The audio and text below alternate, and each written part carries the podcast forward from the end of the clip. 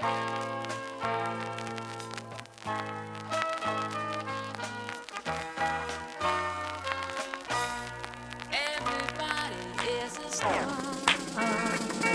uh, uh, uh,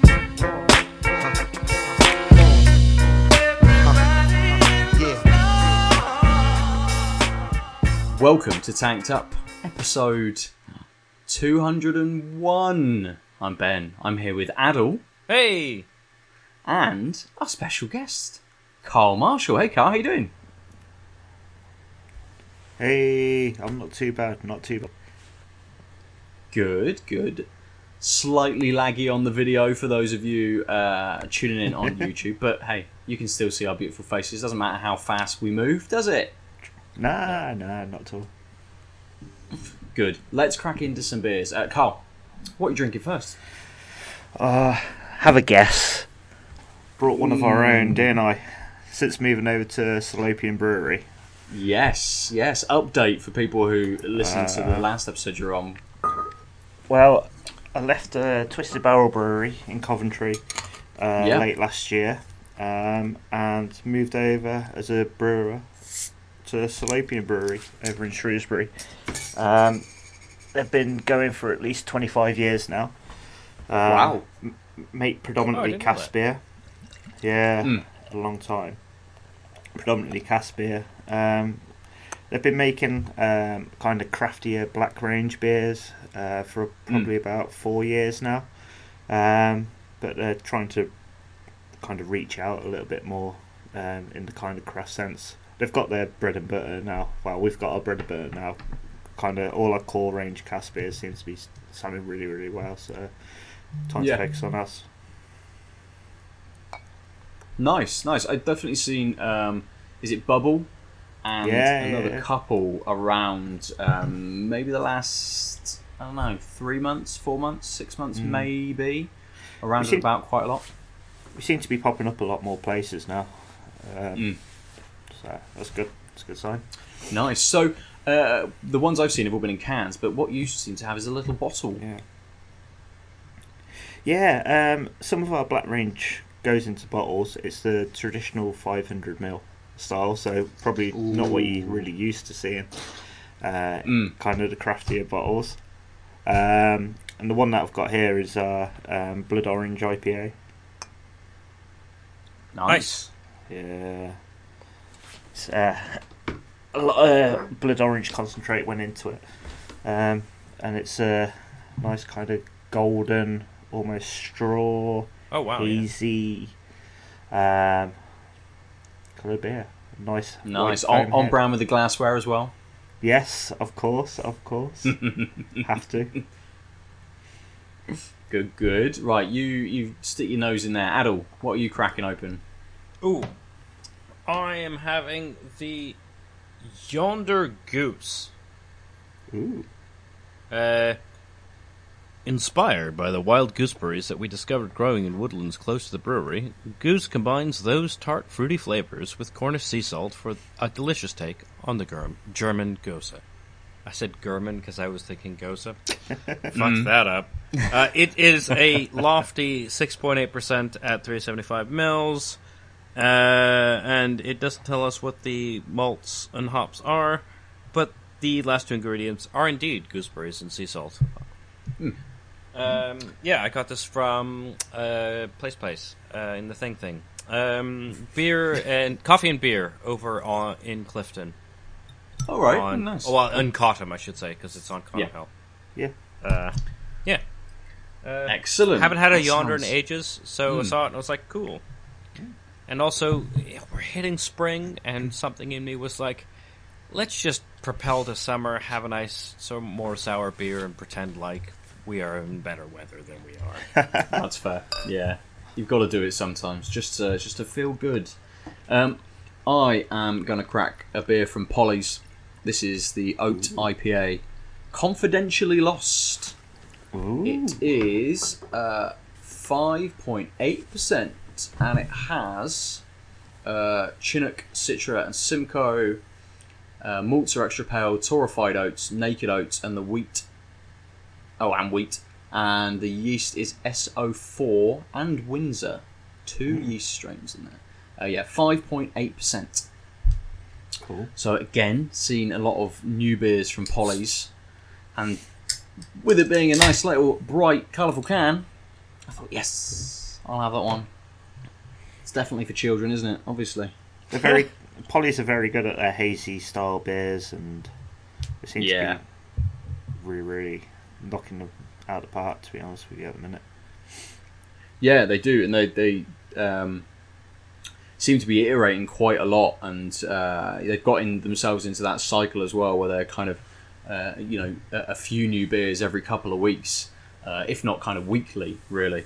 So um, yeah, constantly seeing new beers from um, from this lot, uh, and they're always good. So I'm definitely on to a winner with this one. We'll come back to you, Carl. How is um, how's the how's the beer? How's the was it blood orange IPA? Yeah, yeah. I, I'm not going to say it's bad, am I? Let's Is face it. that a Boipa? Yeah, it's it's Boipa. If I- Boipa. It's a Boipa. yeah. I, I mean, it's only five point four percent, so it's a nice kind of sessionable drinking beer, to be honest. And five hundred mils is just about right for me at the minute. Yeah, that's fair. That'll do you for a good evening then. yeah, probably go. So can I can I ask, um, with the blood orange versus like an orange or a grapefruit? So, um, obviously blood orange is not so tart compared to a grapefruit, No. but is usually not as sorry. It's, it's got some sweetness, but what um to to you and to this beer, what is what is the blood orangey like impact on the citrus? It, it- does it actually like i- i- is it exemplary of blood orange versus other citruses, or what? What are you thinking about that beer right It's it's it's more pithy, if that makes any sense. Hmm. Um, probably a little bit zesty as well. Um, if I remember Hmm. right, uh, we dry hopped it quite a bit as well. So uh, the kind the kind of malt backbone and the dry hopping balance it out quite nice, really. So it, it's it's not an in your face blood orange Right. IPA. It, it's very subtle. It's very well balanced. Does that answer? Nice. Does that make sense? Or Yeah, yeah, absolutely, okay, yeah. cool, cool.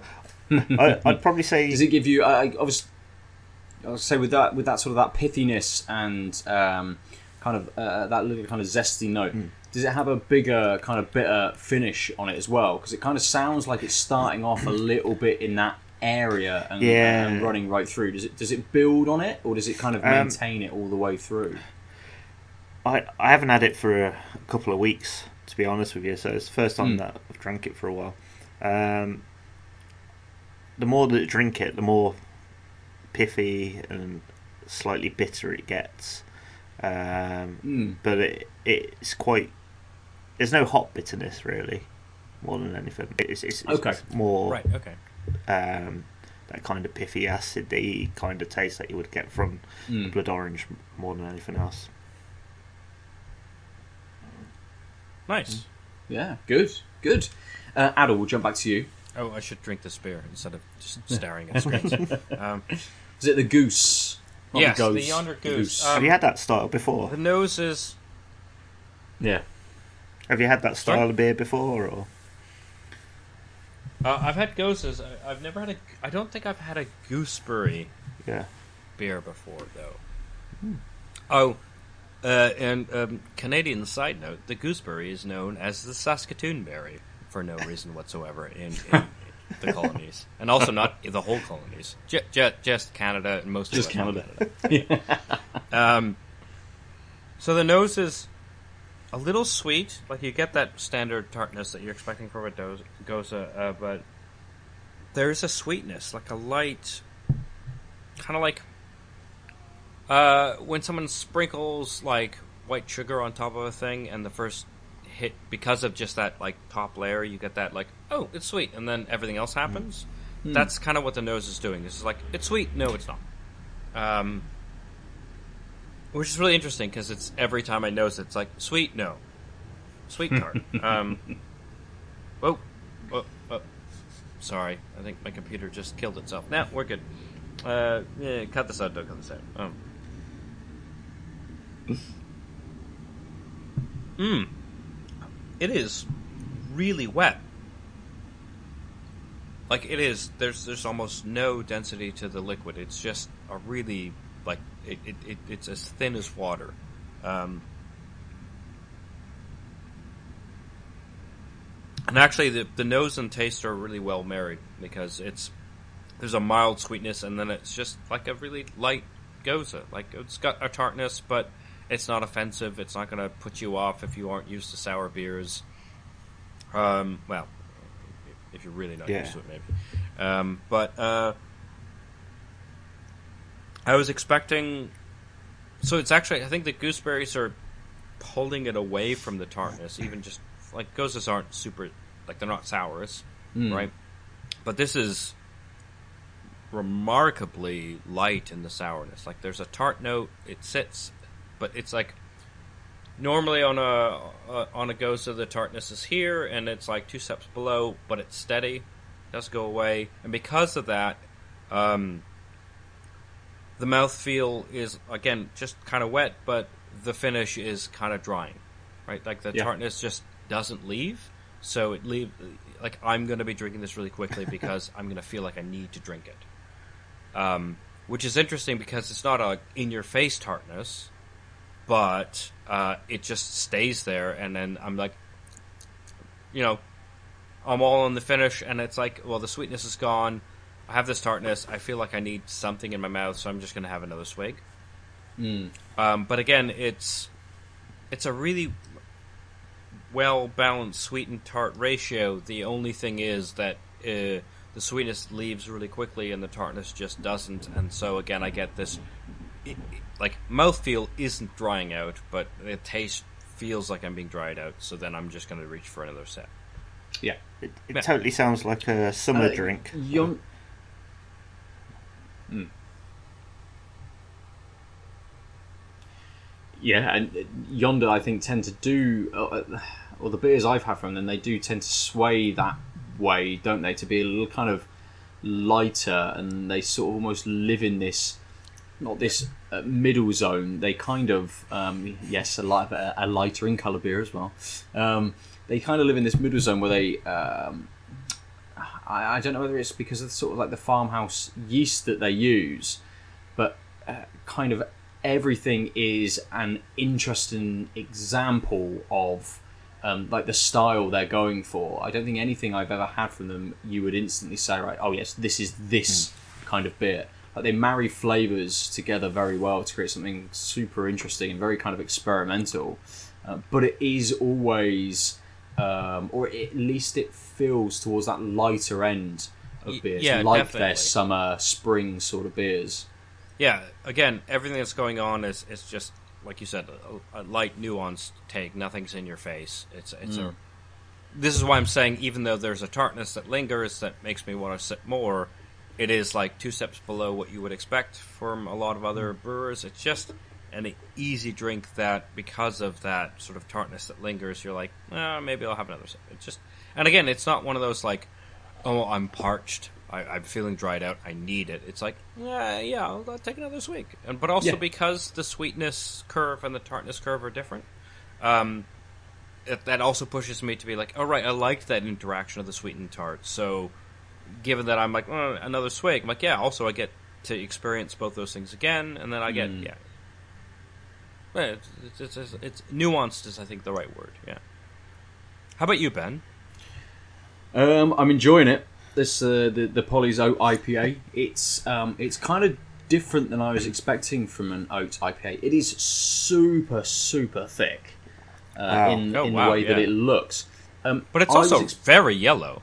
Yeah, it, it is. Uh, barely any head to it. Uh, and when I poured it, there was a little bit, but it disappeared really quickly.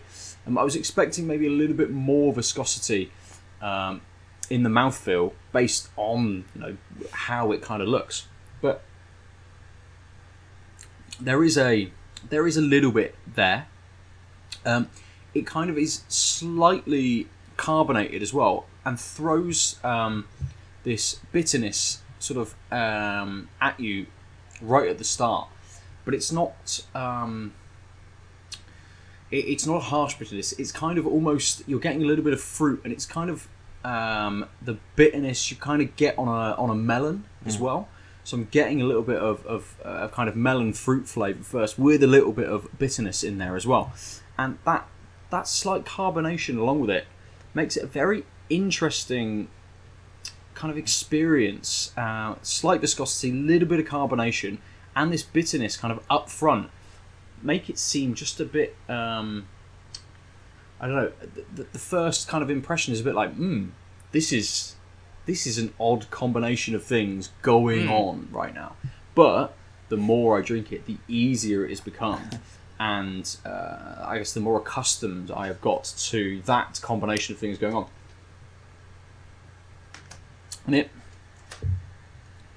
it kind of stays the same all the way through. The bitterness subsides very slightly.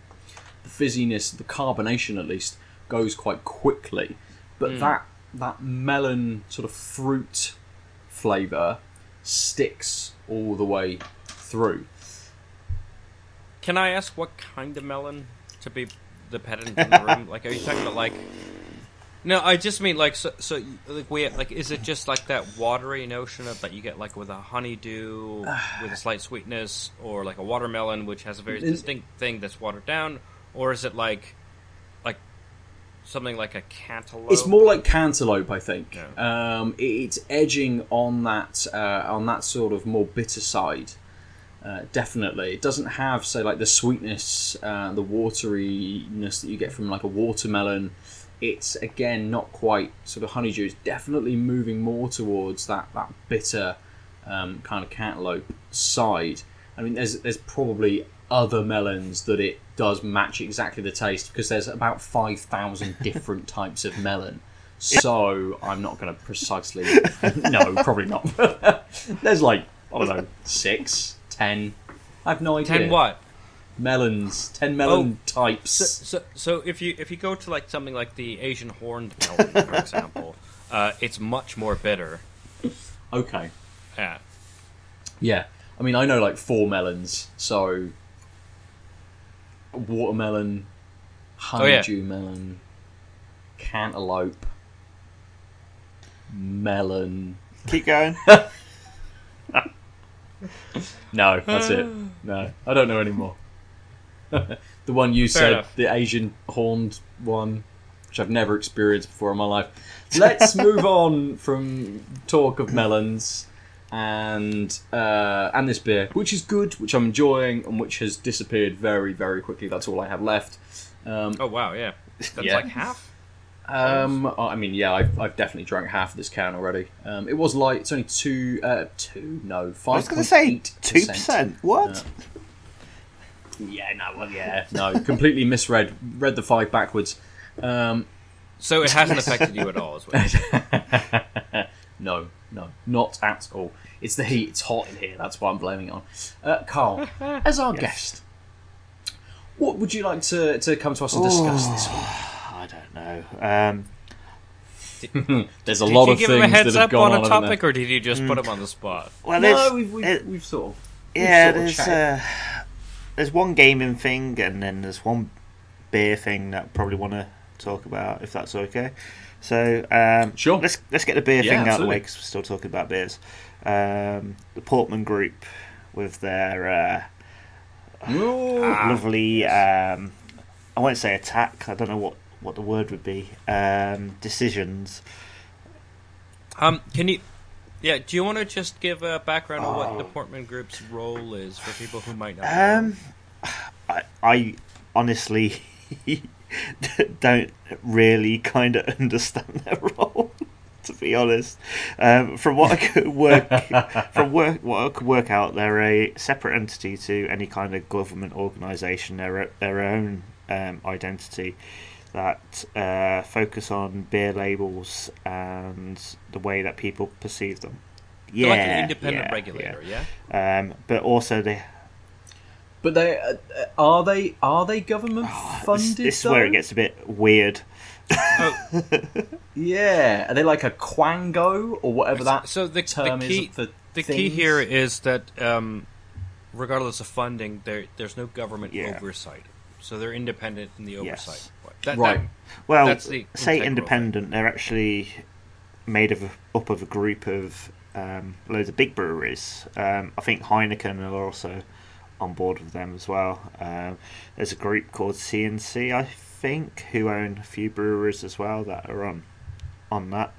Um, and they basically uh, chair a meeting um, if they get any complaints about images or names from beers that have been on the supermarket or independent bottle shops from people, um, and they put pressure on the supermarkets or the bottle shops that are selling them, as well as the breweries, to change their uh, logos or change their labels. So yeah, that's that's Yeah. my understanding of it, pretty much. So they can Mm. Yeah, they're, they're, they're like quote unquote independent oversight so that the government doesn't have. Like, at some point, brewing Yeah. came up with this as a solution so the government didn't have to, like, intervene. Is is at least the like very loose story on yeah, and how this came about. I- in my eyes, it's pretty much what trading standards should be doing in the government organisation. Um, I don't, Mm. me personally, I don't really see a point for it, but I understand that there's a need for it, and people should be um, taking note of beer labels and what is offensive to certain people, but whether or not it needs to be regulated in a different way, that's that's my opinion on it. So um, they they've uh, there's two Yeah. breweries that have basically um, they've came out and said that they need to change the labels um, and names. So one is uh, Lost and Grounded. I think it's uh, running with Se- Spectres beer, Scepters beer. Yeah, running. Uh, Yeah, yeah, running they with running do with two, don't scepters, they? Yeah. They do a Halloween one or one around the same kind of name as well. Yeah, I think they're running with Scepters is an uh, is a lager. There we go. nope, it's a Baltic Porter. Scepters. No, Ah, running with okay. Spectres is the Oh, Spectres, Porter, right, right, right, right. Scepters is the Yeah. lager. Yeah. You are correct. I I missed. Like, Yes. it's an it's an IPL. Yes. It's an So- Indian Yes, lager. yes. Uh, and its its logo. I mean, its its can art is a bunch of animals like a pelican, a penguin, a tiger, Yeah. and a polar bear, Yeah. literally holding up I, I, yeah, literally, I can't see anything wrong with that at all. Um, and the other one was purity um, for the word lawless across their cans, which is one of their beers as well. Um, once again, I both apparently both of these complaints have been made by one person, like individual people, but it's only took one complaint. Yeah, yeah, Yeah, not the, It- not the same person for both. complaint Yeah. To actually for this com- this group Mm. really to put pressure on um, the supermarkets to stop selling these beers and it's a bit uh, yeah it doesn't sound too right Yeah, so, so so from what I understand, correct me if I'm wrong, but like someone complains and then this Portman group says we will look into this and then they make a decision and say you should change your, your thing and as a member From of what the I group you have to change yes. your thing. And so yeah. So with the uh, running with scepters, it's a beer that's been Yeah, around for like three plus years almost, Yeah, like while. since inception, and has had It was it was one of the first four beers they brewed, I think. Mm. yeah, and Yeah. it, it's it's uh, a beer that they that they are very successful with, Mm. and um, has been around for for years, Yeah. and has had zero complaints, and uh, I think, uh, I mean, it, they had the reply right, which was essentially, this is really profitable for us, and it's been around for a while. We kind of disagree with the decision and the fact that you, based on one complaint three years in, are now making us change things because this will fuck us because it's one because I mean let, let let's be honest like how you make money as a craft brewer is you make interesting things and then if something takes you hold on to that because the average beer consumer just wants to have the same thing every day. And so the there is there is always going to be uh, a beer or two, which is the staple beer of your brewery, as a small brewery that makes your bread and butter. Uh, and that allows you to do things more seasonally if that's what you want to do, or, or or just not at all. And some breweries don't do that, but like that's a very standard approach. Is these are our sellers, we'll make them consistently, and then we get to do the fun craft things, and maybe another one will hit, and maybe we'll rotate what the hits are out if we get lucky enough that the world likes more than one of our beers. But like, it, so like you go back what five years, and um, Dead Pony was exactly that for a BrewDog, right? Like when they were small. Like it, it just people glommed onto it, so they Yeah. just kept making it. Like, and that helped that brewery make itself not a small brewery anymore, and that's kind of the mo. And so, from what I I read the reply of um, Lost and Grounded, which was essentially, this is one of the things that keeps us afloat. Uh, uh, we don't think it's marketed to children, but also one person complaining three years in shouldn't be the point where someone suddenly we're in trouble.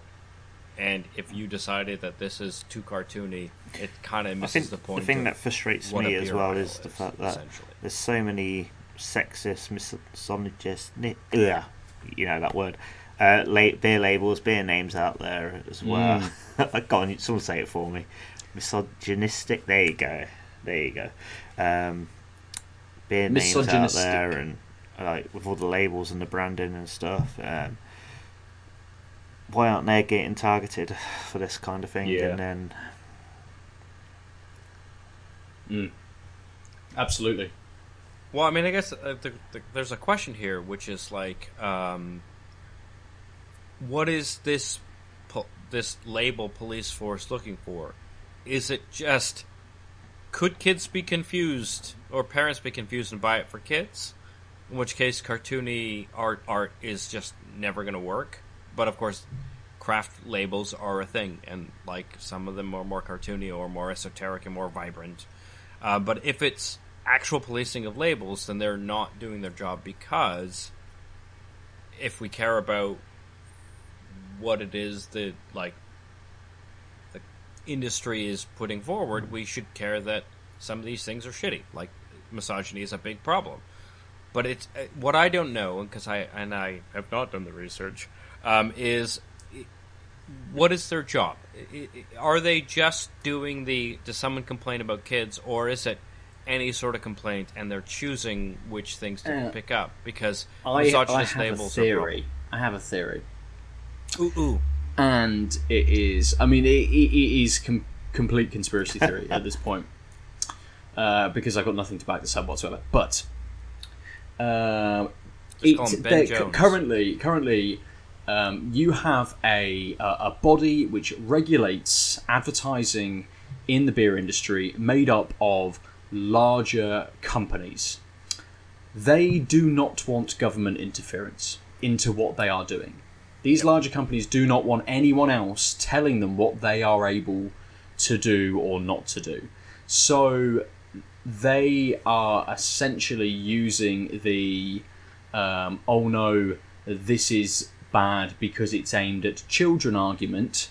Because who doesn't get on board with things, you know, not being aimed at children when they shouldn't be? You know, it's it's, it's a very easy win with the general public, with lots of other people to say, hey, we stop this being aimed at children.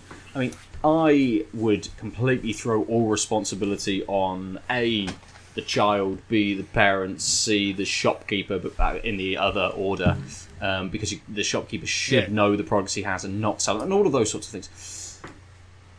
But this is why perhaps you know we're not seeing the the the the, the moves towards um, maybe misogynistic labels and um, you know sexist kind of advertising and those sorts of things being uh, you know for them to kind of come down on. Because it's an industry currently dominated at that level I would imagine by men who want to keep it very similar to Yeah, I how mean- it is and not have that government uh, interference, essentially. I mean, this this is why I wanted to bring up: is it about like general notions of branding and what should be done or what shouldn't be done? And I I don't think it is because of exactly what you're saying, right? Like, if it's just oh, think of the children, then the children aren't gonna have a beer because there's some sexy lady. So all that shitty advertising just isn't being policed in that way. Mm. But then I think it's it's incumbent on anyone who's part of this group to be like, hey, if you are the stewards of good branding, you have to pay attention to these things. And if you're not, go got fucking die in a fire because you're just a third party we've all agreed on. And I actually really respect. I, I don't think this is why Lost and Grounded uh, have have just said no, but I, I really respect them saying, I think you're wrong, Yeah. and I'm not going to change my brand. Like, no, you're wrong.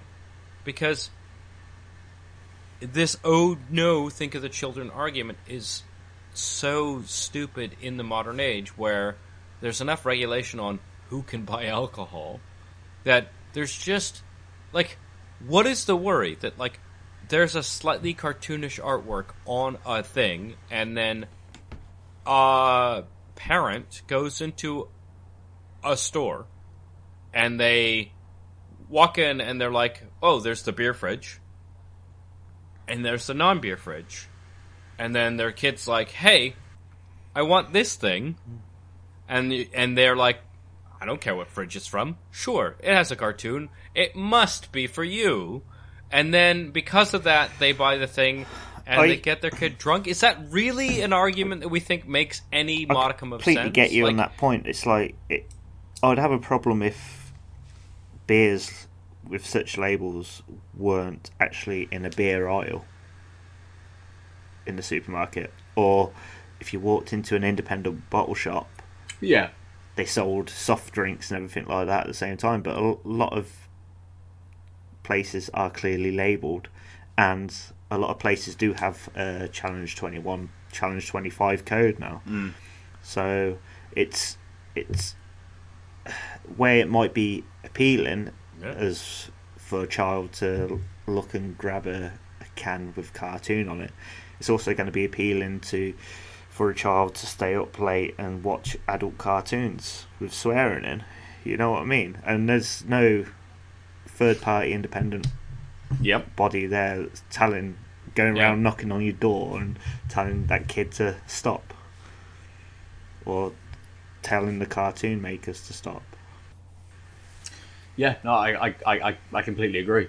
Um, we don't seem to have this issue in um, you know advertising of films uh, uh, and trailers, things like that. With uh, okay, some films um, there is a uh, what would you call it, like a certification board, which might say Yeah, that yeah. your film is at this age. Same with games. Your your your But- game. but we also have, like, i- in is this trailers, age you sort of have- thing. Sorry, in, in trailers you have the green band and the red band trailer, Yeah. right? Like, it's clear. Um, and that labeling of the red band trailer, watching this, even just watching this advertisement for a movie isn't acceptable. That's the same thing as saying beer fridge. Like, it's just that simple, and it's it's uh, not. Uh, I, I just don't understand the argument that one. So, two things. One is like. It could be fucking the Teletubbies on a goddamn can of beer. It shouldn't matter because it's a can of beer. That's the the world we live in is that Yeah. beer is regulated to the point where you can't easily fuck it up. Uh, that's my opinion, right? But the the other part is what what. So yeah, so that's the one thing, and the other thing is, uh, and I think Lost and Grounded in the response, I didn't read the one by um, Purity, but like one person complaining seems like a really weird threshold, especially given that we know that capitalism exists. yeah yeah yeah yeah yeah i completely agree with Like that. that's why you get the conspiracy theories, right? Like, eh, oh, Lost and Grounded is taking some of my market share. Cool. Uh, they've got a bit of a cartoon label. Why don't I just uh, complain? Because all all it needs is one anonymous complaint, Yeah. and they get fucked. There, there's nothing That's really weird. anyone else complaining about any other breweries at all. That's that's the weird thing. Yeah, and again, it, it's it's it's one of those where what what's the criteria for what is kiddie? You know, if they just going to oh yeah, there's animals on it. It's Yeah. it's obviously you know could be construed as being for children.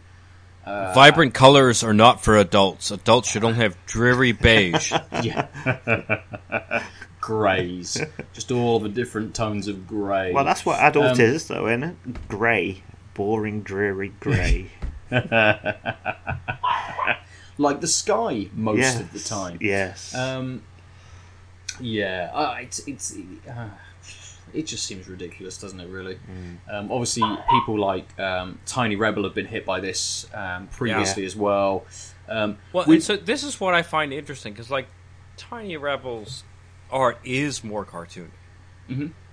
but it's also very beery, yeah, and I and like this is why you know it's just not a real thing because none of Tiny Rebels' very cartoony art seems kid oriented. Mm. Um, but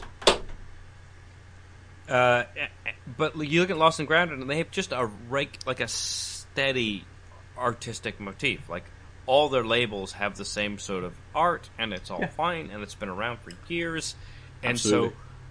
so, like, I'm actually just really disappointed in the regulatory body to not understand like hey it's been around for a while no one's cared and this is just one instance of exactly what they've been doing the whole time. Forget the fact mm. that this particular instance has been around for three years but like it looks like everything else they've done and no one cares. So if you think it's a problem you have to say all your labeling is a problem and you mm. haven't said that. So basically what you're saying is someone complained so we're worried and we just are gonna make you or try and make you change your thing and fuck you. And i'm glad that the response was a very tempered fuck you. Right? It, it was like Yes. no this is really important to us and we disagree and it's been around for a long time and we haven't had incidents and again i think it, they didn't say this in their uh, response but i think it's really important that this is a complaint of I one person has said I'm worried this might be detrimental to kids.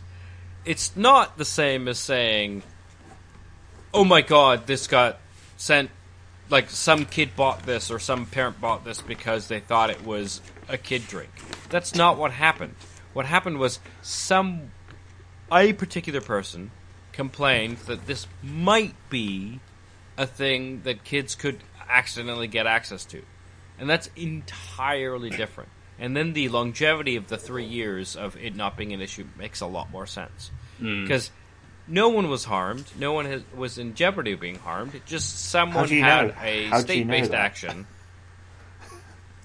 Uh, because what triggers the, the dispute is I'm worried, not this happened. exactly. Exactly. And so I don't care if some lady who lunches is worried because something is super c- cartoony. I I'm worried when like harms happen. Yeah. Mm. yeah, Maybe that's yeah, the that's point where they, they need to realise then the Portman group need to take a step back and go, actually, is this really Oh, causing I harm just had a and great idea. Or They have a logo. what if we complained to Portman Group that their logo was not sufficiently adult and could be construed as kid friendly? I mean, what would they do? they just they just say no, you're wrong. Sorry. Yes, one we've had one complaint, but we have decided that it is fine. Uh, right, uh, Carl, have you got any final thoughts on this before we uh, before we move on? no. That's fair. it's time to move on then. I did see you had a little can knocking around there. What you got? Me? Yeah. Yeah. Was that a little can I saw? Got a couple. Ooh. Ooh. Um, this is from a brewery in up north, County Durham, um, called McColl's Brewery. don't know if you heard of them at all. Oh no, I haven't. No, I haven't, no. Um, really nice brewery, uh, really nice people. Um, I've only had a couple of their beers um, before, but I haven't had this one. It's called Lame Lady Marmalade, and it's a best bitter in a 330 ml can. So um, I'm quite um, interested to try it, and I thought I'd probably crack it open now. It's four and a half percent. Yeah. Well, four point four percent. I'm just reading the label now. Um, a classic sweet, full-bodied beer. Caramel malt dominates the flavour with light touches of spicy rye, deep citrus hop notes, and a long-lasting bitterness. So it sounds right up my street, and it's a low ABV beer as well. So, which sounds good for me. at the minute. Nice. Yep.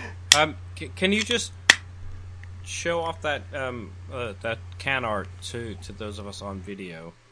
Because it li- it Please looks do like not complain about it. so. I'm I'm not sure the video will resolve really well, but it seems like it's very like structurally like there's like two tones and some like strong angles.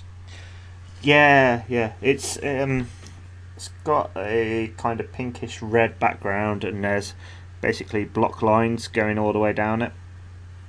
Um, Yeah, all the other cans that I've got uh, a little bit different as well, so it's not all. Yeah, I mean, the nice. McColl's logo down the front as well, so um, you can tell it's them. It yeah, cool, very much you can tell they're in part anyway, but yeah. awesome. Well, I'll get one glass. while you pour that, uh, Ben, do you have another drink? Uh, I do. Are you not? You're not quite ready. Oh no, I was just throwing to you Okay. because that's that's how we've been doing this thing. Well, you opened second, You- you- so I was you- you expecting you, to go next. That was all. Um, just do it in, in order of the first, but I will open my next beer. Ben. Um, this is uh, a beer from Atom. I haven't had Oh. a beer from Atom yet. This is a new brew for me, although I've Oh. seen them around um, Oh, I really, yeah, really I, good. for a little I while. I haven't Good. had anything from them Um, yet, this but is- I have seen them. Yeah, it's critical temperature. It's a coffee porter, five point five percent. It Oh, interesting. doesn't have a huge amount of info on, but it does tell me that uh, aroma and flavour, fresh coffee, dark chocolate, and treacle.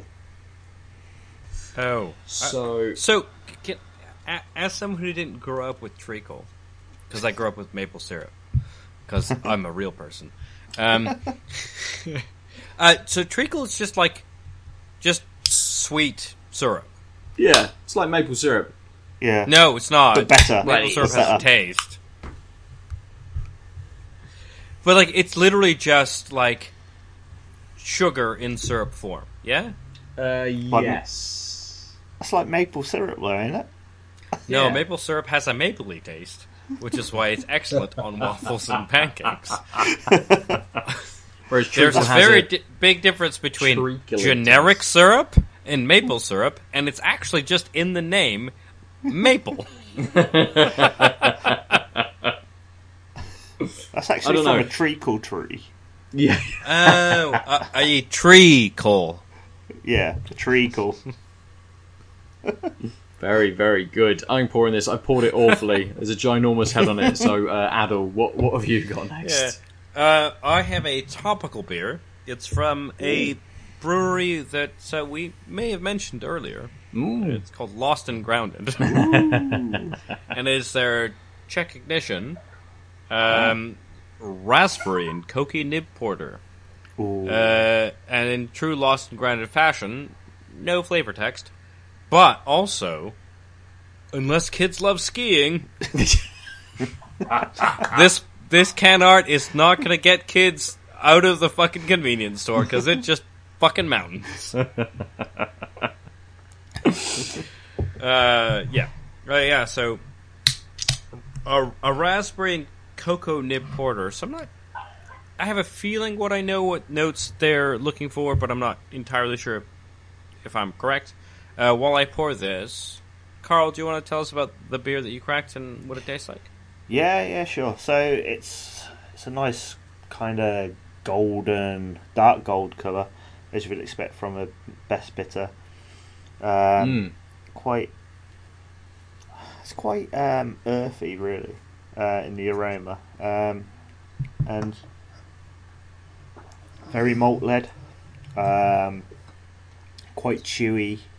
Um, yeah, uh, not much bitter in there, to be fair, but it's it's it's very kind of well balanced with the malts, with the aroma as well, um, and very dry, very astringent.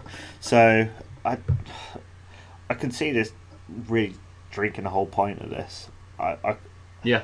I, it's really really nice in can, but I can imagine it's even better in ca- on cask. To be fair, Right. Yeah.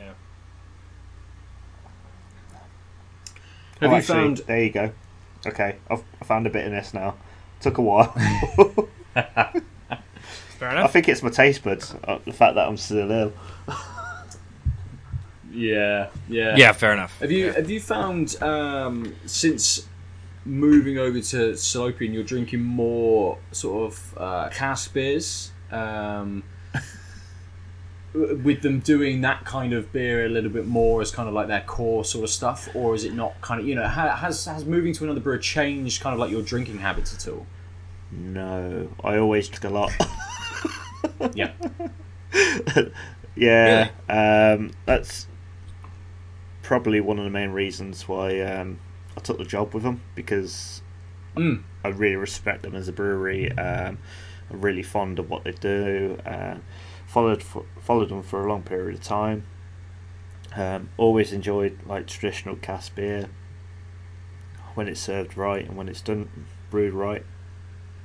Um, but also at the same time, I've really enjoyed the kind of new age craft beer as well. So yeah, I, I, I- I really do think that like if kind of weird enigma where I do like 50-50 of every everything in a I mean, I think that's the right way. Like, I mean, the point isn't to assume one's better than the other. It's just to continuously sample. and and I'm I'm so um, I do like different styles of beer, different times of the year, and um, I drink an impy stout in summer. Or, um, I drink sours Hmm. in in winter. As you should. You know what I mean? So it's like, Yeah. um, I, I I feel quite privileged in the fact that I'm quite surrounded by really good breweries. I can easily access them, and uh, my taste buds kind of appreciate pretty much anything that's brewed well. To be honest, Mm. I mean, I think that's. I mean, that's a thing we've all uh, here at Tanked Up have also sort of got to. Like, I remember three years ago when Lucy, Ben, and I were both like, "The fuck is the point of sour beers?" and now, like, let me taste the sour. It's like, God, this is really good. Like, you you need to look this one up because it's super interesting. Because, like, yes, we have our individual tastes. So, like, my contrast with you is is that uh, I grew up in North America and casks don't exist. um, so I I find non keg beer weird on the outset because Yeah. that's I just didn't grow up with that. But I have appreciated cask beer, and I also appreciate. I really like being able to taste a beer that is cask and keg, like having being able to like taste the difference. Make, oh, this is super interesting, and also uh, I get why this beer is better in cask or this beer is better Yeah. in keg. Um, and the weird thing is, like about a year and a half ago, I was in Vancouver on a Ponzi uh, craft beer pub crawl, and one of the places that one of their claims to fame was they were the only place in basically North America that could serve a cask beer. And I was visiting from England, and I was like, I'm not paying extra for fucking cask beer. What is wrong with you? It was hilarious, but also shows like how much of this is just what you're used to. Yeah. Because like yeah, they could sell it as a novelty, like less bubbles, different way of treating it. This and, and some beers are better this way, and I'm like, yeah, I get that. I'm not paying you three dollars more to learn that, but like everyone else would pay that three dollars because they've Yeah. never had a cask beer, and it was like, Right, I'm Did you the actually outlier. try it though, or I actually did because I had to know. Right? and was it any good? No, it was fine. It was just a cask beer. It was like nothing remarkable. it was just like, yep, yep, that was right. Uh, It's just three dollars to the wind. Fuck this. But luckily, exchange rate wise, it was like two pound fifty. no, like one pound sixty. It was one pound sixty at the time. I can throw that away. Anyway, but yeah, I, I, like it's interesting how much of this is even when you sample all of the things, how much of it is just like uh, I grew up like this is the way I got used to beer. Mm. So I'm always going to have a predilection that way. Yeah. Uh, and that's not to say that there aren't beers that are better in one way or the other, or there aren't excellent Yeah. examples in one or the other. But a lot of it happens to just be good beers made in both ways. And what I like is usually more keg, like veering, because I'm used to that. Sure. Yeah, that's fair enough. Yeah. it's completely fair enough. Uh, so that was a diatribe. I think Ben, you haven't told us what your beer tastes like. Yes, you're right. Um, but And left and I- front and center. You can probably imagine. Yeah, I mean it's super, super Lord. dark as you would think. Um, Oh, you, It, it, it almost looks black uh, in that lighting. Like it doesn't have. Um, yeah, brownness. It, Is it that doesn't just- have any brownness at all. Even even here, I'm not getting anything at all. There, It's I like me in you middle know, school. A little bit of little bit of brown on the head rather than being sort of a white head, and lots of coffee in the nose. Loads of coffee in the nose.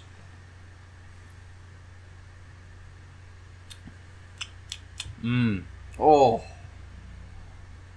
Oh, it's that's I mean, it's uh, it was a porter. It has a, uh, a a wetness, a thinness in the mouthfeel to it, which kind of allows the flavors to flow quite well. Um, what's the ABV? Uh, five point five? Okay, yeah. The I mean, the coffee comes in straight away. It's nice and um, it's nice and chilled. It's um, very very light. It's not a it's not like a bitter coffee. Uh, it's a a a coffee flavor, but not all of the elements that you get. Say when you when you drink a coffee, there's there's not a huge amount of bitterness to this. There's not that kind of earthy note to it. It is just kind of very um, not not quite iced coffee, but it's kind of edging towards that lighter end of things. Um, right, yeah. is it quite fruity? Almost citrusy, maybe limey. There there is a very slight element of that. Yeah. and that's kind of i think that's hidden towards the right towards the back so as the coffee starts to give way a little bit other little notes start to come through. So yes a, a little bit of a little bit of lime in there. And um, it starts to give a little more of that kind of um, chocolatey feel to it as well. That, that, that chocolatey flavour to it as well. They are absolutely kind of um, sort of second fiddle to that kind of big coffee note. And yes, the coffee does start to um, does start to disappear slightly to allow these other things to come through, but it, it, it almost it only disappears to a point, and then it sticks around.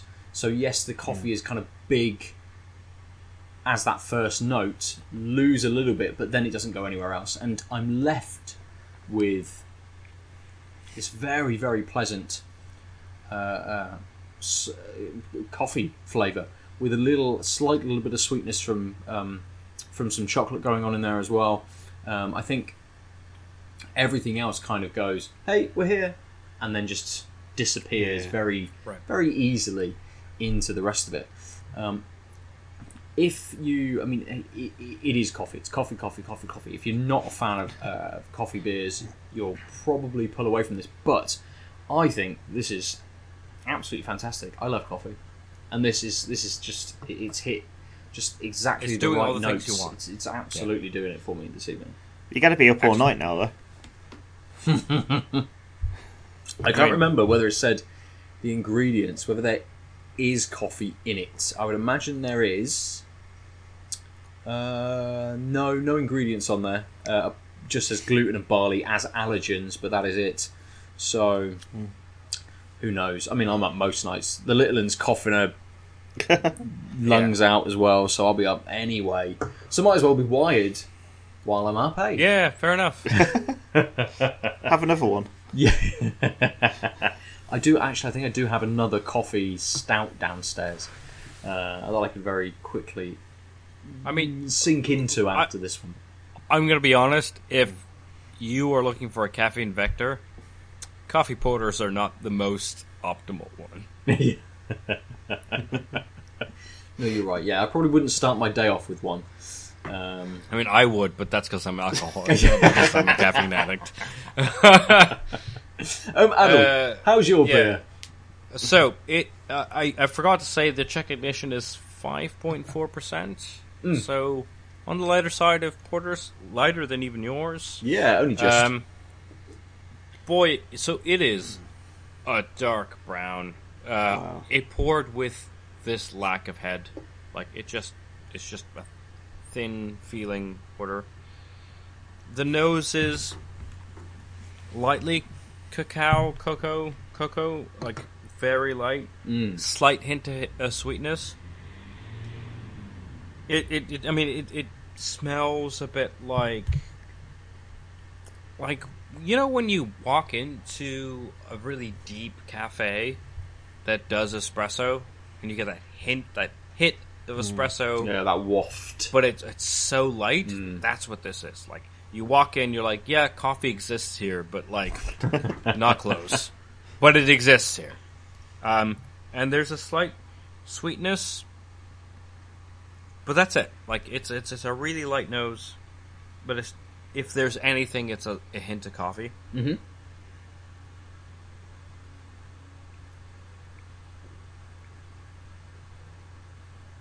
It's again. I, I've waxed too much about this, but like I like a heavier porter. This is a five point four. Yeah. it's uh, it's also really thin. Um, viscosity, but boy, does it have a like a. It's not even a coffee. It's like the cacao, with the slight difference between coffee uh, and, and cocoa, I should say. Um, that's what the finish is. It's like, nope, you've had this not super in your face, but it's just like all the beer goes away, and it's like you had something that was just doing this. Um,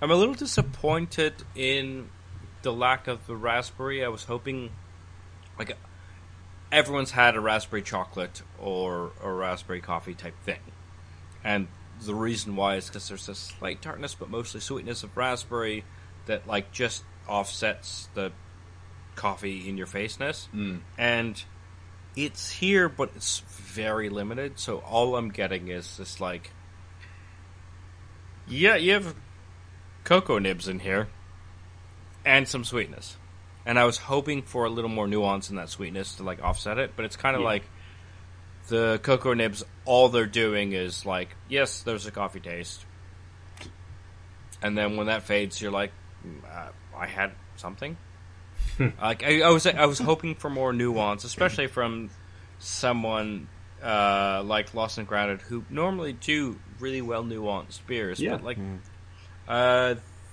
yeah, I, I, I, it does so. On the nose, it does that raspberry note really well, subtle but there. On the taste, it's there, but it's not putting in a lot of effort. Okay. And so it's kind of like it, it, it- it feels more like a generic sweetness that fades, and then your finish is long, which I appreciate. Um, but it's like, again, like a generic coffee finish. And there's a slight sweetness that sort of tails off mid finish, and then it's like, yes, you had a coffee ish porter Yeah. but like um yeah i just It sounds like a beer that you need told to. me some sorry It sounds like a beer that you need to constantly sip all the time. just to get the taste. Yeah, it- yeah. Keep going. and and like I I'm notorious for saying I love long taste curves. I like a beer that challenges me and makes me like have to pace it the right way. And Yeah. a beer that's uh, so this is the exact opposite, which is like the forgive the term, the interactivity is like within five seconds of a sip. Hmm. And then that fades and then it's just sort of bog standard. So if I wanna like do that, I'm gonna have to have another sip and then I uh, feel like I'm being forced to drink the beer rather than wanting Yeah. to drink the beer.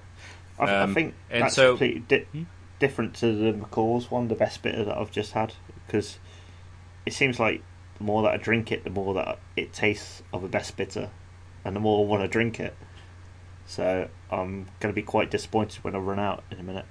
But Yeah, you, you you want that that beer that challenges you to drink more, but at a pace that isn't aggressive. I guess Mm, yeah, because you you want to be like the reason why I'm drinking this is because I'm wanting to have this, not I'm kind of bored. Mm. And I guess that's where I'm struggling with this beer because um, there's just not enough going on that the the fleeting thing that's going on is like I'll just I'll just keep, I'll keep necking it. But like, you know what you generally don't want to seek out if you want to neck a beer is a fucking coffee porter. like that's just just not like there's a disconnect there. yeah, yeah. yeah. It's as have your beer cha- like taste change then in in the aspect of that. Like, have you found that you're drinking more sessionable beers now? Um, Uh, no, actually, I'm real bad for being like. I don't see the point of a porter or a stout that isn't six percent. That's that's who I am, because like those styles invoke like like they evoke this notion of like strength, yeah, and when the the ABV just helps push that through, and every time I have like a four or a five percent uh, porter or stout, uh, I end up feeling like it's watered. Like the the taste just doesn't go far enough. yeah, yeah. But when you add that extra percent, like that's what like the longevity. So this has longevity, right? Like I get what the taste curve is doing, and it does it for a while. Mm. But when you try and like do it with a light ABV, it just sort of stops short. But because stouts and porters are sort of heartier tastes, I find that really just like it's just unsatisfying. Yeah. It's not that I want to get drunk; it's that when I want to have this heartier taste, what I want is something that has a long finish. Where you get a long finish standardly is just a little more alcohol so that it carries those tastes through. Mm. That makes sense. And makes yeah, sense. you can call me alcoholic. That's fine. I, I guess you like that robustness of, of a lot of the beers as well. Then that kind yes, exactly. So, Yeah. so like, I, I I can kind of forgive a like so a session IPA doesn't do all the things that, for an IPA that I want, mm-hmm. but it does enough of them that I'm like, cool, I get what you're doing. But for some reason, just on my personal preferences, when you do these light ABV porters and stouts, it doesn't do enough that I'm like, yeah, I get what you're doing. It's it's a bit lower, but that's fine. I get it. Yeah.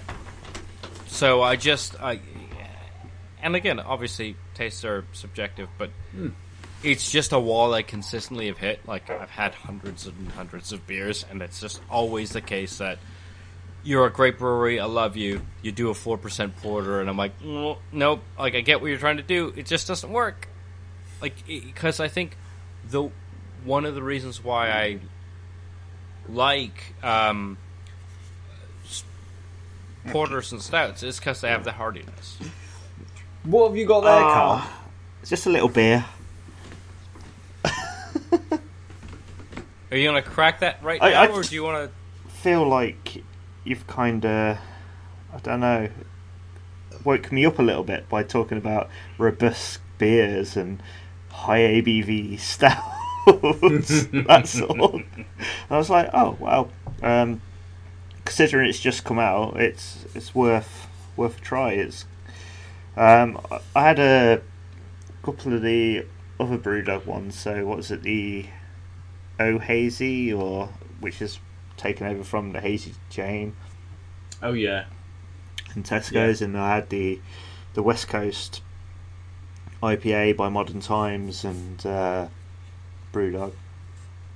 Um, but unfortunately, uh, the Roaster Coaster, um, Brewdog and Evil Twins uh, Imperial Nitro Vietnamese Coffee Stout um, went on the shelves at the time. But my lovely wife uh, just picked a couple up and just passed it me. so I Nice. was like, okay. So YouTube viewer, Perfect. viewers will have se- actually witnessed the ha- I, handoff. I have told her that I don't feel too good as well, and I have to be up early in the morning. So I don't know what she was doing handing me this. But, And she's just gone now. Don't worry about it. Just drink through it. Just Yeah. drink through it. You'll I- be fine. That's that's a testament to a good partner. yeah. So um, yeah, I'm, I'm debating. Yeah, I'm going to open it. Why not? Don't feel. Don't feel. well, so, so, so why, why don't you- why don't you continuously debate and we can go into a topic which we like? Oh, actually, uh, did you talk about your gaming topic? I think we Oh no. Um, we didn't get there. yeah we didn't get there. Like this is excellent. Um, well, I, I, I, I'm a massive fan of Final Fantasy games, and um, the Final Fantasy VII remake demo uh, was released yesterday, wasn't it? Um, Yeah. And it, I left it downloading overnight, and because I come in from work and um, had to yeah, eat and stuff like that, and um, be on here. Sorry, no offense. Yep. I haven't had time to play it. yet. oh no, that's fine. So, so that's actually a really good segue because I'm really bad at playing video games, and I wanted to play this and didn't. In the same boat, yeah. but luckily oh, Ben has played it. Yes, So- I have. Um, Final Fantasy is by far my favorite franchise. Period. yeah. Uh, like Doctor Who, less than that. I'm saying franchise. Period. yeah. Nope. Hitchhiker's Guide to the Galaxy, above that.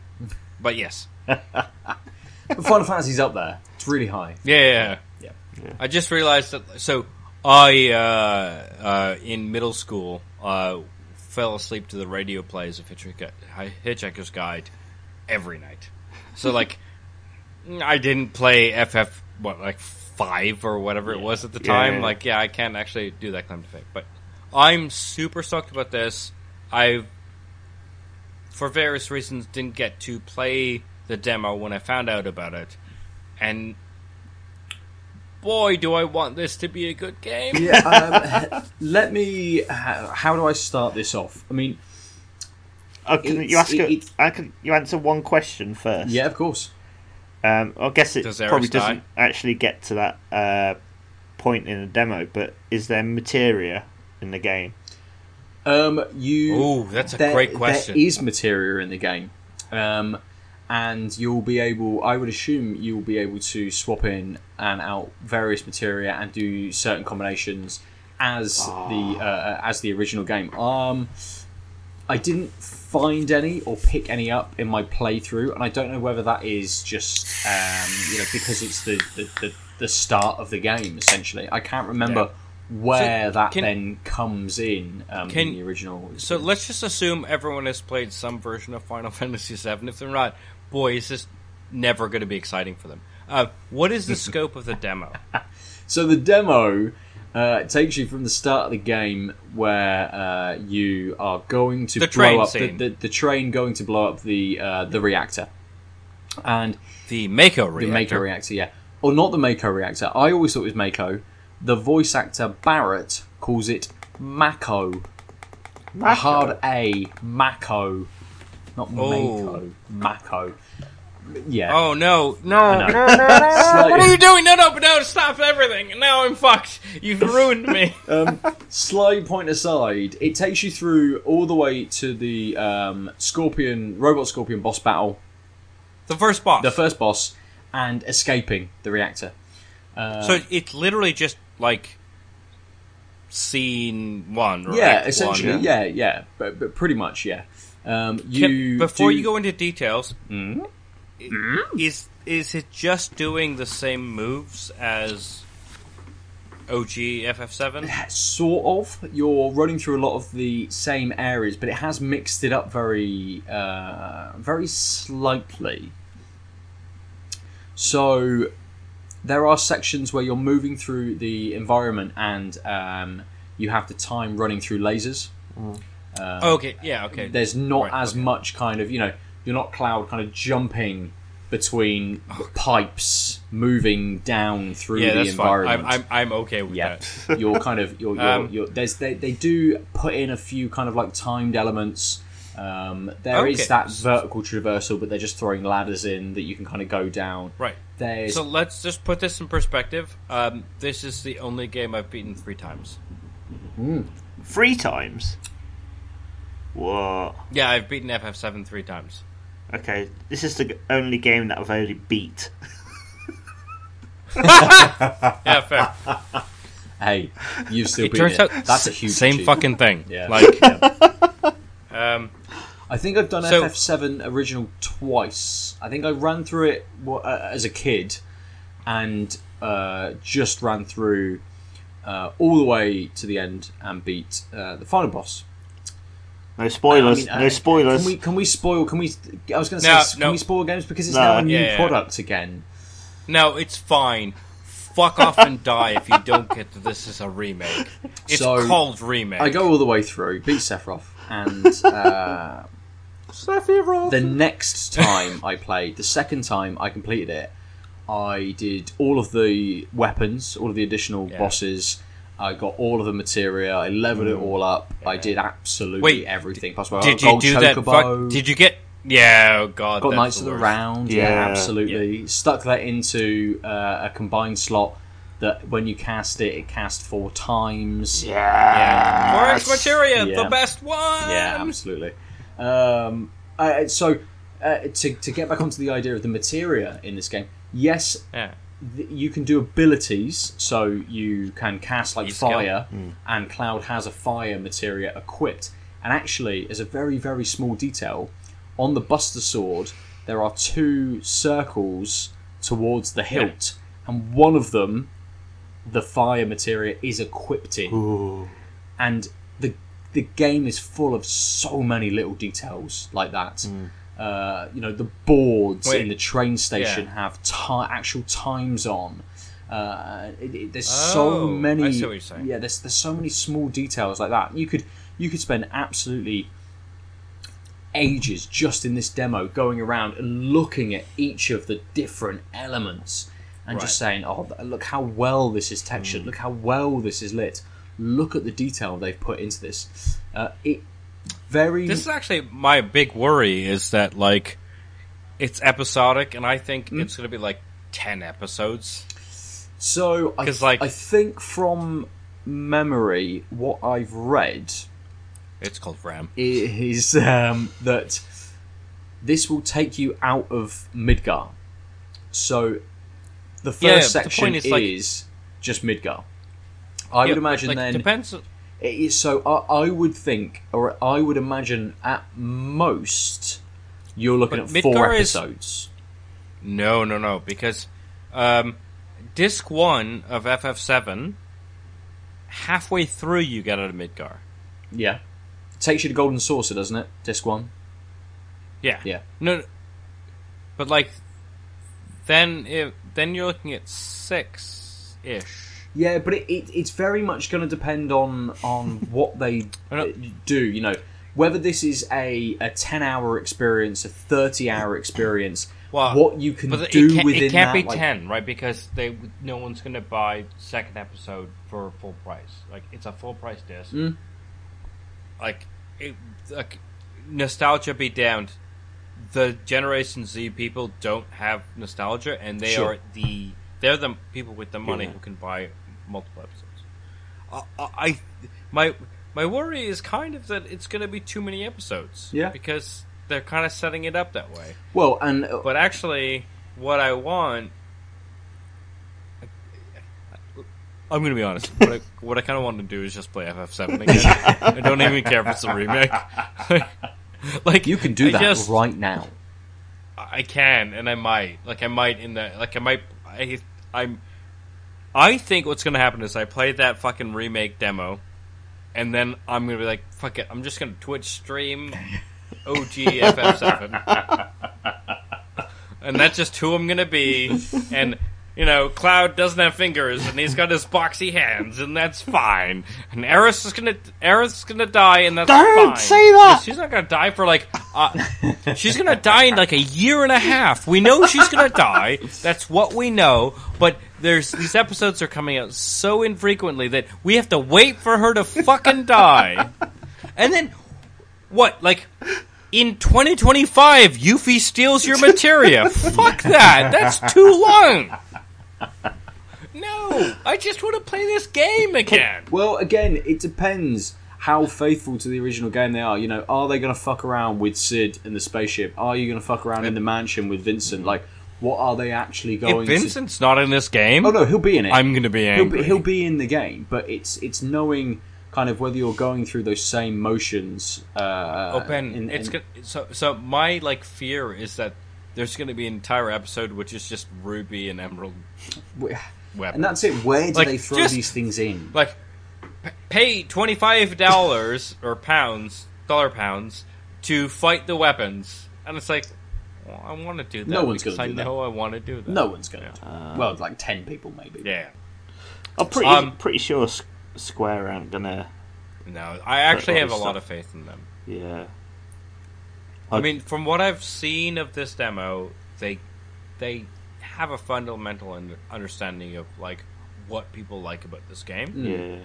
What you've told me about this demo now is like, yeah, no, makes sense. That's how where I would cut these lines. I um, I have a worry that the stupid plot, which is just like objectively, there are stupid points of it, but when I learned about this plot, boy, was I impressionable as a youth, and so I don't care. And like, I think they will have so like in the later episodes they'll have to they'll have a challenge, which is Mm. like nostalgia assholes like us want no real changes, and everyone else is like, I want a good plot. Because the overall plot's good, but there are moments which aren't great. Yep. And like, It- like that whole Red Thirteen arc isn't, and the Suit Boys like rude, um, aren't Sith. great. Yeah. Yeah. Oh no, The the, Suit is- Boys. Uh, fucking what's his face? Reno and his mates. Reno, Yeah. that's his name. Yeah, yeah. Final Like, Fantasy VII has That's the best probably the worst storyline. point. It has the best Yeah. storyline of all the Final Fantasies, though, and has the the best kind of um, like ability attributes with the materia and stuff like that Hmm. in any Final Fantasy. Yeah. The only thing that it was lacking, in my eyes, was obviously the Fidelity? graphics. Yeah. Yeah, and like maybe the fight fighting battles and stuff, and it seems like they've changed the fighting up a little bit Yeah, and I'm really Yeah. I'm really looking forward to use the summons and stuff like that with the new Oh, like, fighting system. Don't expect any summons in the demo. Yeah. Um, Yeah, I mean, there's no summons in the early. Yeah, no, Like- absolutely. There's not. No, uh, and it's very faithful to the to the original game in terms of what your kind of abilities are. Um, but the the combat system is very different. That is the biggest difference. It's with these- with FF15 these ish. Actually, can you? So I've played FF15. I've played FF7. Hmm. Um, and the selling point was it's somewhere in the middle. So if you could, so just You based on the um, demo, so you can, and I haven't played it a second time. I want to go back and play it a second time because you can play it in uh, what's called classic mode, where you have the where you have the ATB. wait ATB. So it fills up. You then choose something to do. It fills Hmm. up. You choose something to do, or you have it in the more modern. Um, sort of uh, what kind of originated in Final Fantasy 13 and, and evolved in Final Fantasy 15 kind of system, uh, where you are constantly attacking and you're constantly queuing yeah, shit up. no, you're not queuing. You're not queuing stuff up. Oh, not no, queuing. right, right, you right. are. You're attacking, attacking, attacking, and that is uh, face button bashing. And Right. as you attack and as you get hit, your abilities bar fills up. and um, I, I found that clouds filled up quicker than Barret's, and I don't know whether that was because I was inhabiting cloud, so I was cloud attacking, attacking, attacking. I could switch over to Barret, but I don't know on terms of how quickly their abilities filled up was dependent on who you were. But uh, basically, once your ability fills up, you can then do something. So you can open up the menu, and you can either do like a special move, you can do uh, some magic, or you can use an item. And that kind of uh, it, it seems a little bit like limiting. So you can't just go uh, like magic, magic, magic, magic. You know, constantly. It's it's a very good middle ground between the original system, I think, and then a more modern approach to things. So you can attack, yes, and you're hitting with the sword, but you're not doing a huge amount of damage. It's those abilities that you kind of want to you want to hit that bar and Yeah. then use an ability. But I mean, FF7 was also the they tried to transition between um, purely turn-based to ATB, yeah, where when you like if you took longer to do make a decision, other timers kept going. sure, yeah, yeah, yeah. and m- fundamentally most people were like no i want turn based but i find that so so you saying this just reminded me that like actually back in what 1997 like this game was exactly trying to like help people transition in this Mm. way and because of its status it's still trying to help people transition in this yeah, way yeah. and that's super interesting, right? Because like there were two modes on uh, on battles in FF7, like because one was old school Final Fantasy, and the other was like, what if you needed to be more twitchy? And then now what you're telling me is they're, they're doing the same thing, which is. But instead, it's like, what if you want to be more like FF7, or what if you want to be more modern? Yeah, it's, and, and absolutely, they have rolled with um, you know with the moves that the industry has made, and definitely adapted this to a much more modern uh, sort of setting, a modern element to it. Absolutely, and it works. I, I enjoyed it. I liked it. Um, I like how I felt that I had to switch between characters as well. So you had some enemies which were kind of ranged. And I'm like, well, Cloud can't reach them, so let me turn into Barret, Oh, that's- and Cloud that's will actually kind really of good just because- AI himself around and do what he can. Because that's actually one of the things that sucked. Yeah, that just wasn't a nuance in FF7. Was like, uh, there was a mild notion of front frontline, backline, but Yeah. Mm-hmm. it kind of didn't matter because your guy would just run. So I, I, I'm super pumped to like try and experience more nuanced mechanics of like, look, that cloud motherfucker has a sword. Barret has a gun. They will be better in different circumstances. Yeah, and it, and it does lean into that, which And which is Tifa- good, which is really good. Has boxing gloves on. She's just not going to be able to fucking hurt people in a certain way. Yeah, absolutely, and I think that's going to play a lot into how you then uh, like build your party. Uh, A lot of us will kind of, um, if we haven't played Final Fantasy VII for a while, we will still have an understanding and know kind of what's coming. There's uh, there's a boss at some point which is like a big wall when you go to the temple at some point. Yeah. um, that moves back and forward. Are they going to keep that crazy kind of shit? Uh, you know, after Yes. the after the reactor's blown and you're making your way, or after the plate in Midgar has fallen, and you're making your way back through the, the ruins. Are they just going to have that boss that's like a monster that lives in a house? Who fucking knows? Yes. Well, the Is all of that crazy shit going to be in there? Okay, yeah, exactly. I mean, I hope I hope it's just as crazy as the original, but they do seem to be doing a lot of stuff to kind of ground it in a more modern setting, but also in a kind of a bit more realistic sort of setting. So yes, Barret is better in some situations where you have to fire at enemies in the distance. Cloud is much Uh, better, kind of you know head on Close up. thing. Yeah. Can, um. So, given that uh, the whole point. It seems like they're pre- spending the entire episode in Midgar. Um, we have those like throwaway characters, which spend you. If you like play through FF7 in like in a strong way, these people just aren't like within five hours they're just dead to the world. Well, uh, Um, did you get a notion of like more character development for these other characters? Yeah, absolutely. So there's a lot more lines um, for like Biggs, uh, Wedge, and Jesse, who are kind of like Thank you. three. I, I literally couldn't Avalanche remember their names, yeah. and I was like, Um, they have a lot more lines. "Those people, the people who just after you go to that last train station, they don't matter anymore. Those people." well, yeah, they, yeah, so in Final Fantasy VII, they in the original they die. Oh, spoilers Um, again. Ac- yeah, well, yeah, I know. Yeah, um, you you They leave said them, OG. They might not die this you way. leave them behind in the reactor. Um, I think Jesse gets crushed, and you leave her. I thought she got stuck in a.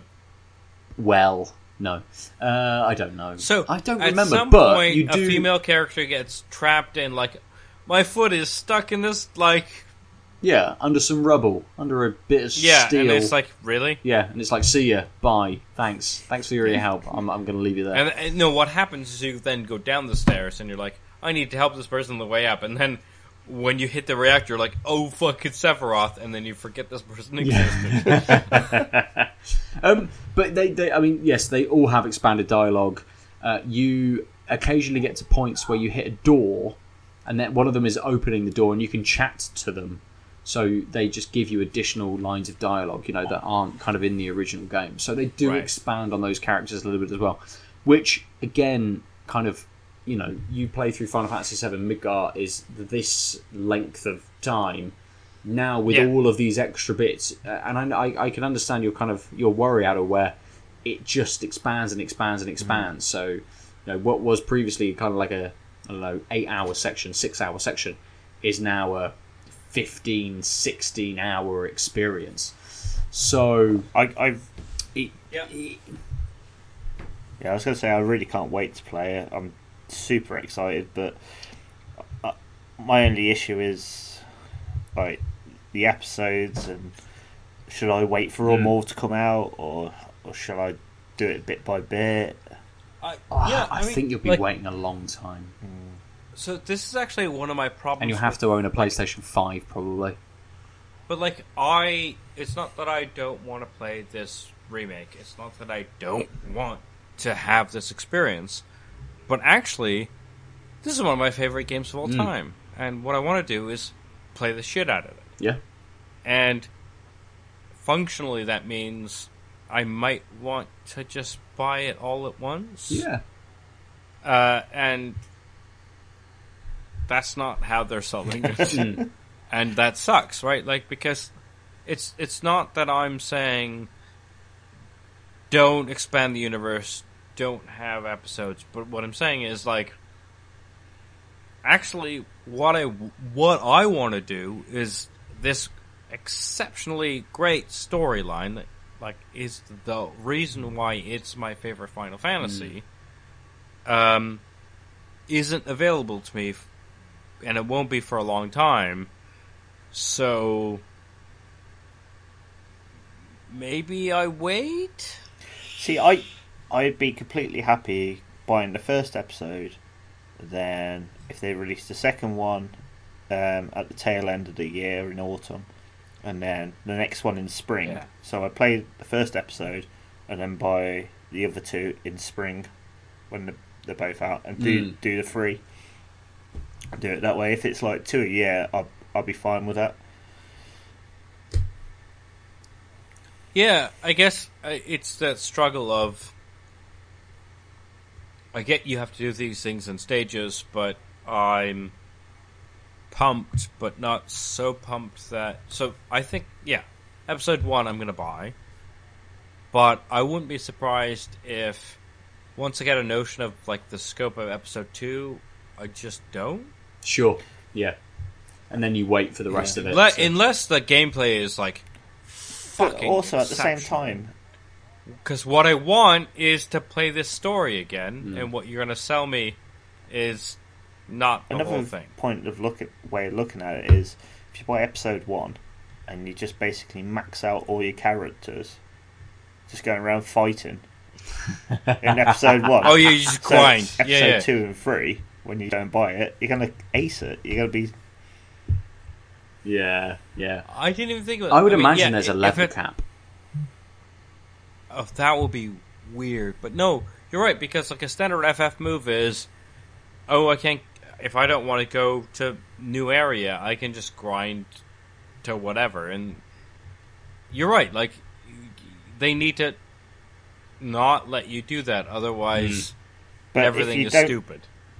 Because if I can get to level 99 and I have maxed out my 4x materia with Knights of the Round, which won't be on there because obviously that blah blah blah. But like, let's just say Chocobo first mate- first summon materia. If I max that out and have four times materia, which is all in Act One of the original FF7, I can beat most things, most bosses. That's fine. But obviously, they don't want me to do that. They don't so want, then, but they don't want you to play the game Yeah. if they don't want you to do that. Yeah, yeah. yeah. Well, unless unless leveling is substantively different. No, no. So, uh, from from what I've experienced so far, you know, your your battles are within the world as well. They're not a an instance element, so you don't get to the end of it and then have this level up screen or this experience uh, level up kind of screen. Um, I saw that they were leveling up kind of just in text on the side. It kind of as I beat an enemy within the world, it just said this you have beaten this, you have gained this much experience, you have gained this much gil. Cloud hit level eight. Like, okay, cool. Uh, like, what's what has that kind of like done for me? And it didn't really explain anything. Um, I didn't explore because I was just playing it through and I just wanted to keep playing it.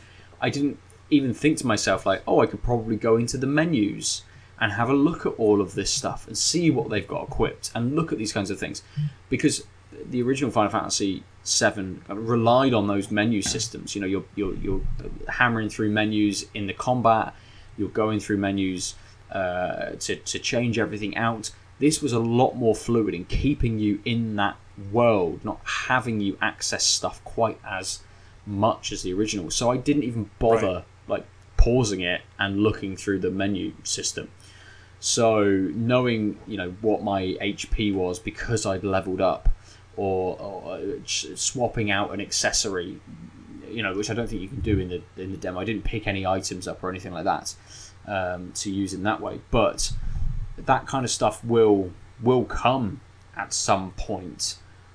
But I can only assume that they will have to do some kind of limit, some kind of cap on it. So, i- i- as you say, Carl, you can't just reach level 99 and be, you know, 9,999 HP and just one shot everything for the next Yeah. three episodes or whatever they're going to kind of have come up. They they are going to need some kind of uh, limit in place, I would think. So it'd be interesting to see So- how some sort of limit out. break. yeah, but you should both play it. It is it is fun. It um, it shows off the tech really well, and it is a good um, way to kind of limit expectations in a sense. You will know a little bit more kind of what you're getting into, what the combat's going to be like, what the world feels like, how you move around it. Um, you know, we're not fixed point cameras moving through Yeah. an environment and the camera kind of pans. It is third person, like over the, not even over the shoulder. It's kind of the camera is back here rather than it being sort of to the side or something. It is right behind. So you're still, you know, still third person, but there's those slight changes, and playing the demo very much showcases those changes. So um, Gotcha. yeah, you should both absolutely jump on it. Excellent. Uh, uh, your your earliest convenience, I suppose. would be the way to say. Right, let's finish there for the evening. But Carl, Yes, you had a third beer. I did. I did. And You did crack the brew dog open. yeah, and to be honest with you, it's really nice, smooth, Ooh. rich. Um, I can't taste any alcohol, which is dangerous for a nine percent beer. um, that's probably why it's a nitro beer as well. To hide that Yeah. quite well. Um, Quite a lot of coffee on there. Um, not as uh, dry or as stringent as you would expect as well Mm. from a stout. Um, tastes like it's probably got a bit of lactose in, or um, like a lot of residual sugar just to kind of sweeten it up as a bit as well. But Yeah. um, it's actually really nice. Is it as it's as it's a nitro beer? Yeah, Is there something in the can? No, there's no widget or anything. Um, it's just basic. Okay. Looks like it's been pumped with nitrogen. That's all. Right. So, um, but yeah, uh, it's a really nice can. I mean, for three quid, you can't really in Tesco. You can't really knock that. Can? I mean, yeah. Where else are you going to get nine percent for three quid? Uh, that tastes really good as well. yeah. Yeah. Yeah, I'm pretty impressed with it. To be fair, Nice. Nice. Is it? I know you said you had um, uh, one of the other yeah. ones that had come out. um, I was. Uh, I'm not going to say a bit disappointed, but I was expecting a little bit more from the uh, Modern Times BrewDog collaboration, yes. uh, the West Coast one. Yeah, that's fine. Um, it didn't really like stick to like the whole West Coast kind of vibe. Um, it was more Sure. like a East meets West IPA. It was it was very um, Mm. fruity uh, and not bitter. I was expecting a lot more bitterness with it. Yeah. Um, at the uh, But again, as a as s- like as a supermarket offering, oh no, it's you kind of maybe expect they pull back Yeah. on kind of elements like that. Exactly, exactly. I mean, if if I spent Mm. say four pound fifty for it in an independent, I'll probably be like, okay, this is a bit crap. But for three pound in a Yeah. supermarket, um, it, it's it's. I think it's because of the West Coast IPA. It's not a bad beer at all, but Yeah. it, it's just not up. It's not that style of beer. I, if they just labelled it Sure. IPA and then wax it out, um, Mm. no one would have. I don't think no many people would would mind that. But um, Yeah. tastes good. I mean, amount of brewdog beers that are out in Tesco at the minute is is quite a lot, but they're all Yeah. pretty good. It's kind of yeah. Yeah. So, but it, it's that it's offering beer to that that consumer that's not really fully invested or going to independent bottle shops to try something new. It's it's Mm. that consumer that does the weekly shop and just wants to pick up a small couple of cans of beer or a four pack um, that take down to your mates or whatever, and, and he does that very well. Yeah. Good. So uh, we'll stick with you, Carl. Out of the out of the beers you've had this evening, Oh. do you have a preference? Uh, of of course, I'm gonna go for the Salopian one, but that's because I'm biased. But um, Yep, yeah, yeah. makes but sense. if I was to pick out of and all three of them, um, very good tonight. To be honest with you, uh, the best bitter, Yeah. McColl's best bitter, BrewDog Nitro, and yeah, Salopian. It does. It it felt like I needed every single one of them to do, rather than, yeah, yeah. Yeah, I know you, you, you said sort of, um, you know, when you start when you, you cracked open the Salopian because it was in that 500 ml bottle, uh, you kind of um, sort of uh, uh, put forward that that could kind of do you Yeah. for the evening. But I think it actually it just opened you up a little bit more, didn't Yeah. it? Really, to sort of think, mm, no, actually, yeah, yeah, I am up for a, a few more things, which I- is which is brilliant for kind of any beer when you when you can start on something and think, oh no, yeah, this has hit those notes, and and Yeah. I, I want to keep going. sometimes you, you, you kind of want a little journey with your beers at Yeah. night. You, you kind of want to go through different senses, and I, I think basically because because I've been ill, I, I want to try a lot of different things to wake up my body a little bit more. uh, for the for the past couple of times, I've been drinking lager, and like not craft lager, but kind of one dimensional Yeah. lager kind of thing. So Mm. uh, to try something different tonight is kind of it's like okay, yeah, my taste buds are trying to get there again. Yeah, yeah. Good, good. I think my only advice is a shot of Jägermeister before bed for the next week. It will sort you straight out. No, I- I- Oh, no, no.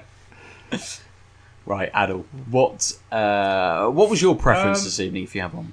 My preference was the Yonder Goose Okay. Gose. Um, honestly, it, it, it comes down to nuance. Like, they both were like marginal, like uh, beers that were close to a thing that if you weren't familiar with, maybe this would be okay.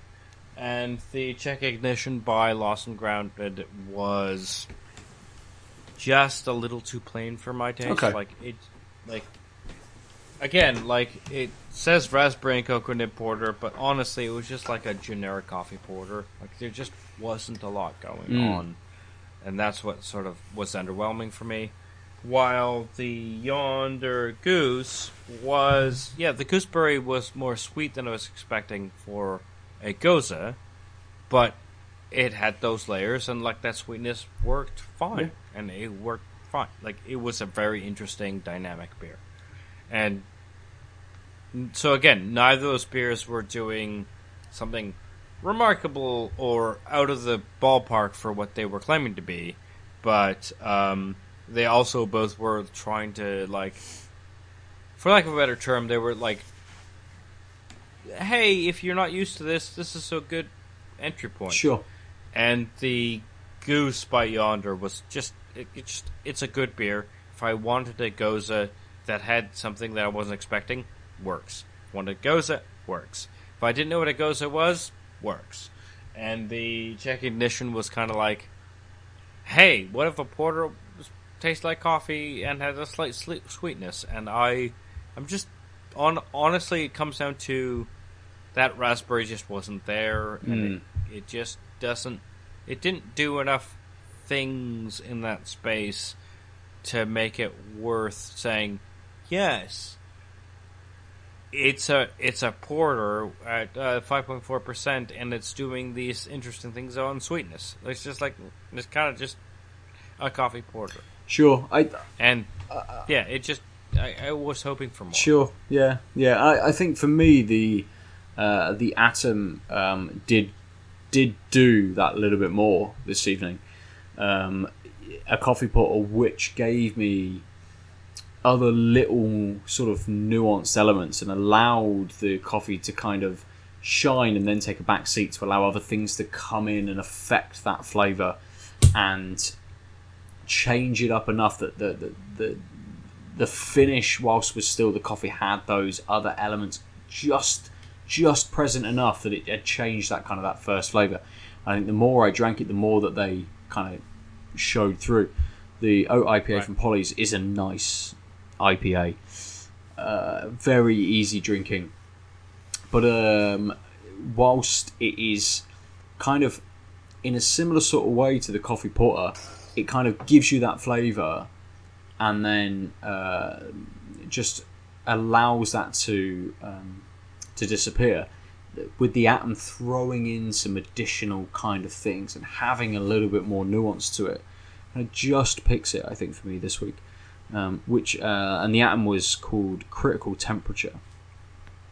Um, but both very very good beers, and again they're, they're both lighter than um, than I normally have on the podcast. Both around five percent. Uh, no, both around sort of. Uh, the critical temperature was five point five, and the Polly's was five point eight. Um, so both kind of lower. They're not super low, but they're kind of both lower for kind of what I drink normally. Yeah. But they still had a good amount of flavour in them. They were still showcasing, I think, uh, especially the coffee porter, really pushing through that coffee and saying, "Look, this is what we can do with this. These are kind of these extra little bits we're throwing in with this, just to just to pick it up from that standard kind of coffee porter." there are these and you can kind of pick them out. I think Carl, when you uh, when you mentioned lime, I I think had you not have said it, I'm not sure I would have picked it out. I would have picked out something else, maybe kind of like instead of lime, and thought, oh, there is something else going on here, but I'm not quite able to put my finger on it. That's I think kind of how sort of nuanced it is. I'm like, hmm, there is something here. There's something else going on. It's pulling away from this coffee very slightly. And as soon as you said, I'm like, yes, that is exactly what it is. Uh, but it, it, it, whilst it didn't, or at least my palate didn't pick out of that, it wasn't that apparent to me.